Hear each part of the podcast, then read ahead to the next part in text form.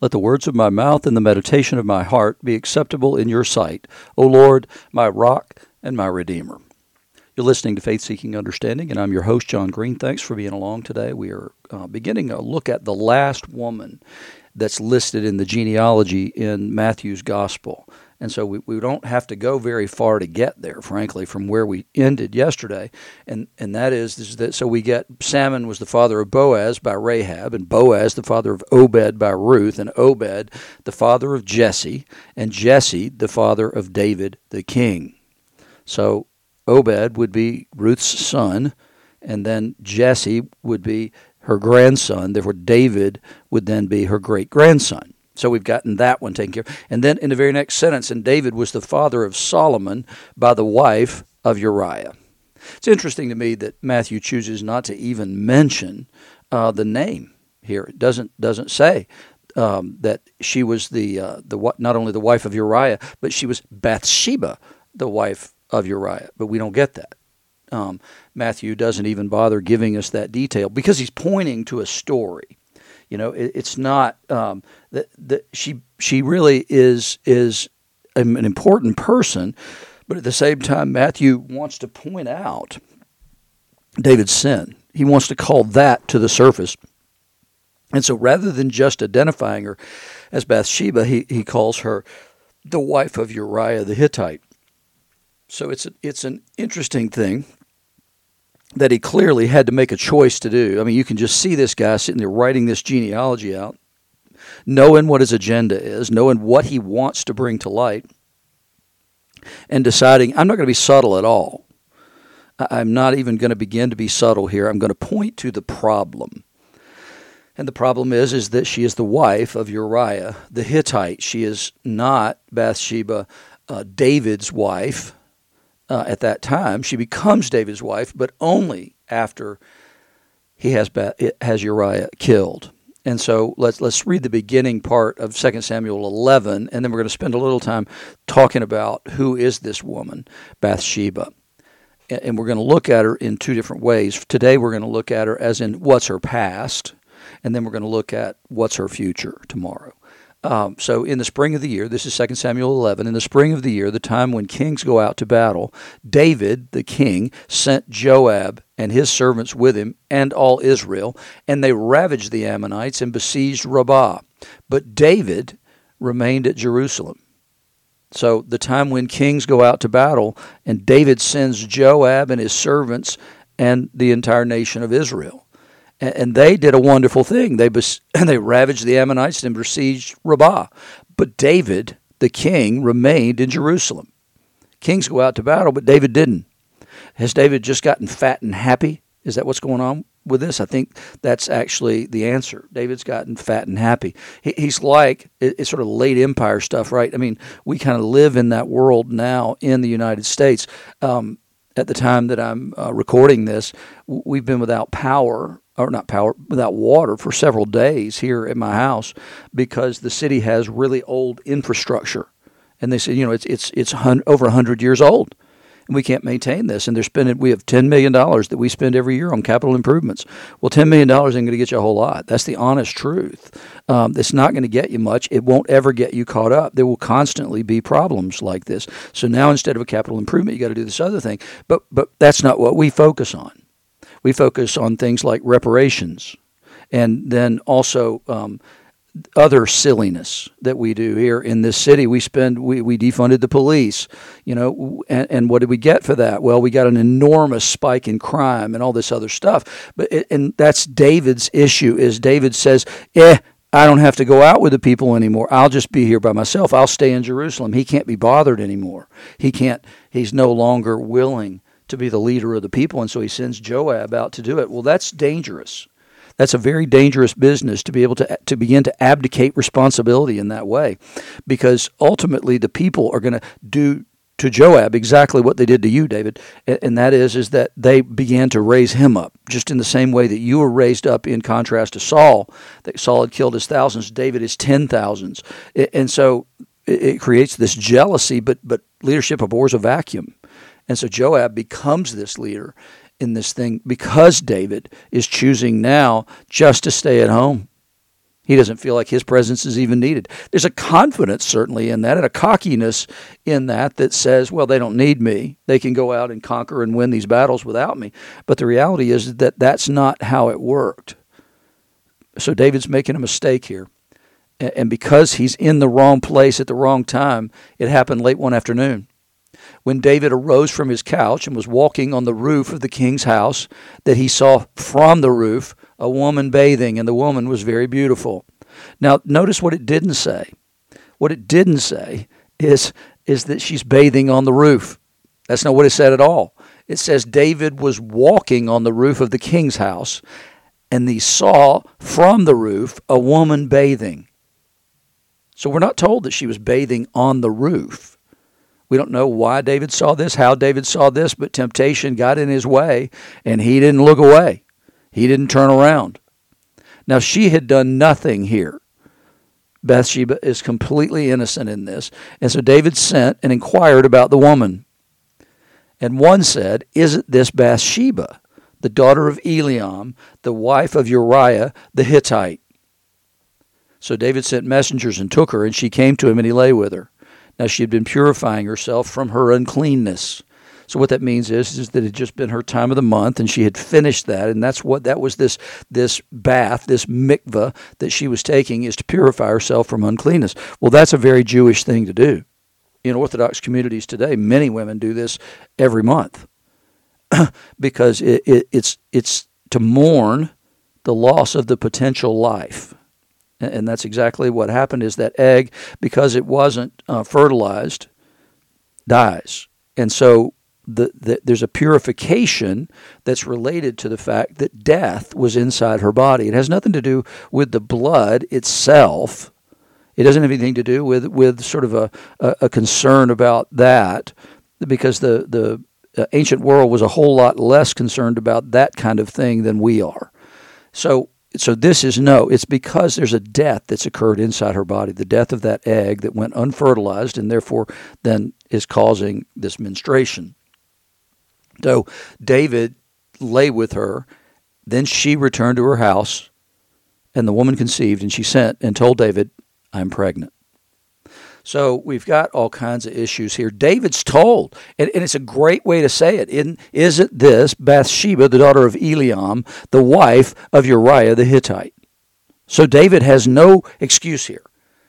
She, she is somebody who is off limits to David because she is another man's wife and therefore he can't have her. And yet, David doesn't pay attention to that. He's not where he should have been. He's not with his people and his men. No, he's somewhere else. And, and why is he somewhere else?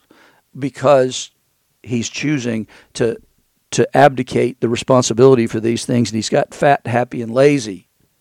So, so he's told, he sees this woman and he inquires after her. So, first, he should have turned his eyes, right? He should have turned away and not looked at this.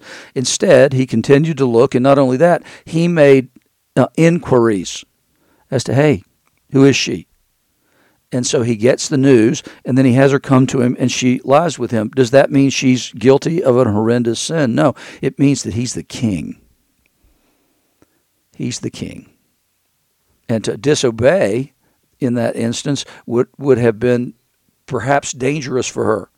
What we're also told is, is that, that her, not just her husband's name, we also get her father's name. And her father is a man called Eliam.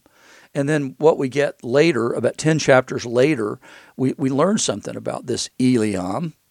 And what we learn is, is that Eliphalet, the son of Asabi, Ahasbai, sorry, the son of the Maachathite, Eliam, the son of Ahithophel, the Gilonite. Now, this Ahithophel is somebody who is really important. He is one of King David's most trusted advisors, according to 2 Samuel 15. But what we're told in chapter 23 is he's not an Israelite, he's a Gilonite. And so, who are these Gilonites and who are these people? Well, the Gilonites were named after their city, which is in the highlands of Judah, kind of near Hebron and they were one of the several Canaanite tribes that were not expelled from the land when Judah conquered it. And then you got to ask, well, who are the Hittites? Well, they are the, the Hittites are from the line of Ham, the Noah's son who uncovered his nakedness. And then remember, Ham is the father of Canaan, who is cursed by Noah because of the immorality involved. And then they're the ones who are in the land and are to be expelled. And so then we get this the Canaanites generally, and then below that come the tribes. So Canaan is the father of these people. Ham is ultimately the father, and then the Canaanites. Canaan is their father, and then the, these other tribes, like the Hittites, are Canaan's children. And so Uriah is a Hittite, which means he is also a Canaanite. Bathsheba's grandfather is a Gilonite, which is a Canaanite. So these are separate members of the one larger family, in the same way that Judah is a part of Israel. So these trace their ancestry back even further, all the way to Ham, which is predating Abraham. So that that's who these people are. And so the question then becomes, and, and the issue is, is, is that a lot of people want to claim that she's a Hebrew. I don't see, frankly, the evidence for such a thing, that she is a Hebrew. She's the wife of Uriah the Hittite. So the only way you can square the circle now is, is that, that if you're if she's a, a, a Hebrew, then somebody some, her father Eliam allowed her to marry outside of Israel to a man named Uriah the Hittite, which means that the only way to continue to square that circle, because you don't have any choice but to square the circle, it, it, because she, the, the daughter, can't be given to a non Israelite. So then what you have to have is that Uriah the Hittite is a convert to Judaism, for which there is absolutely no evidence. So it, it's unlikely that Ahithophel would have allowed his grandson, if he were a Hebrew, to or granddaughter, I mean, to marry a Hittite. And so what we see here then is Ahithophel, who's one of David's most trusted advisors, who is a Gilonite, and Uriah the Hittite is a commander in David's army. So what we see is, is that, that, that Israel included these people who chose to be part of Israel and who identified themselves with Israel so much they were willing to give their lives for it, like Uriah. So that that's the thing. I don't think there's any question in my mind at least, there's no question at all that she is not a member of the tribe of Israel. She's not part of that group. She's not a Judahite because her grandfather was not, so we have no real reason to believe um, that Uriah is a Hebrew, nor do we have any particular reason to believe that, that Bathsheba is.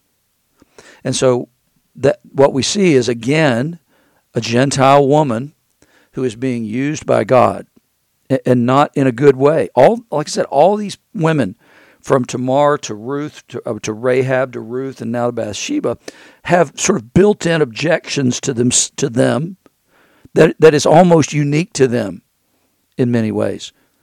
And so they've got a past and they have and, and in Ruth's case, it's not a personal past, it's a presumed past because she's a Moabite. So she is the product of that incestuous relationship between Lot and one of his daughters.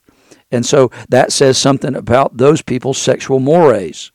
They were they were founded in utter sin or conceived in utter sin. And then so now that which is exactly what Jesus is accused of. Right? You were conceived in utter sin and now you would would um, rule over us. There, there's a question about ancestry. There's a question about what's going on here. And so the, the question about Uriah and, and Bathsheba and David and Bathsheba is applied also to Jesus by his interlocutors.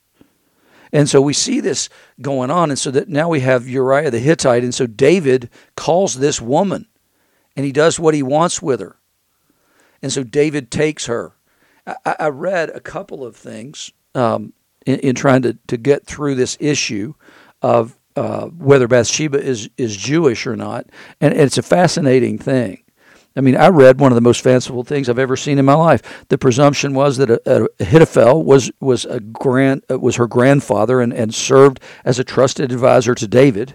Therefore, because of that, Eliam would have been around. And then also Bathsheba would probably have been dandled on David's knee at some point in time as the granddaughter of one of his trusted advisors. I mean, it's completely fanciful. It's just entirely made up out of whole cloth. But, but that's the kind of stuff that happens. And, and I'm going to tell you this that was not done by a Jewish commenter, that was a Christian who wrote that. And, and it's this entire thing about, you know, he probably had known her all her life. And that compounds this sin. Well, the sin, sin didn't need any compounding. There's plenty already there. And, and if we were to be uh, informed that she was Jewish, in spite of the fact that she keeps this Jewish purification ritual, well, th- that that would still be bizarre. That her father would have given her, as uh, her grandfather being one of David's trusted advisors, that her father would have given her in marriage to a Hittite. It just doesn't make sense. And so, um, but but what we get then is David sees this woman and he finds her to be incredibly beautiful. And so he wants to take her to himself. And so he does. And then the rest of the story, now that she's pregnant, you can imagine how David reacted to that news when she sent and told him, "Oh, by the way, I'm pregnant."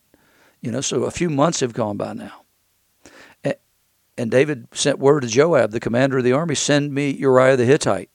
And Joab sent Uriah to David. And when Uriah came to him, David asked how Joab was doing and how the people were doing and how the war was going.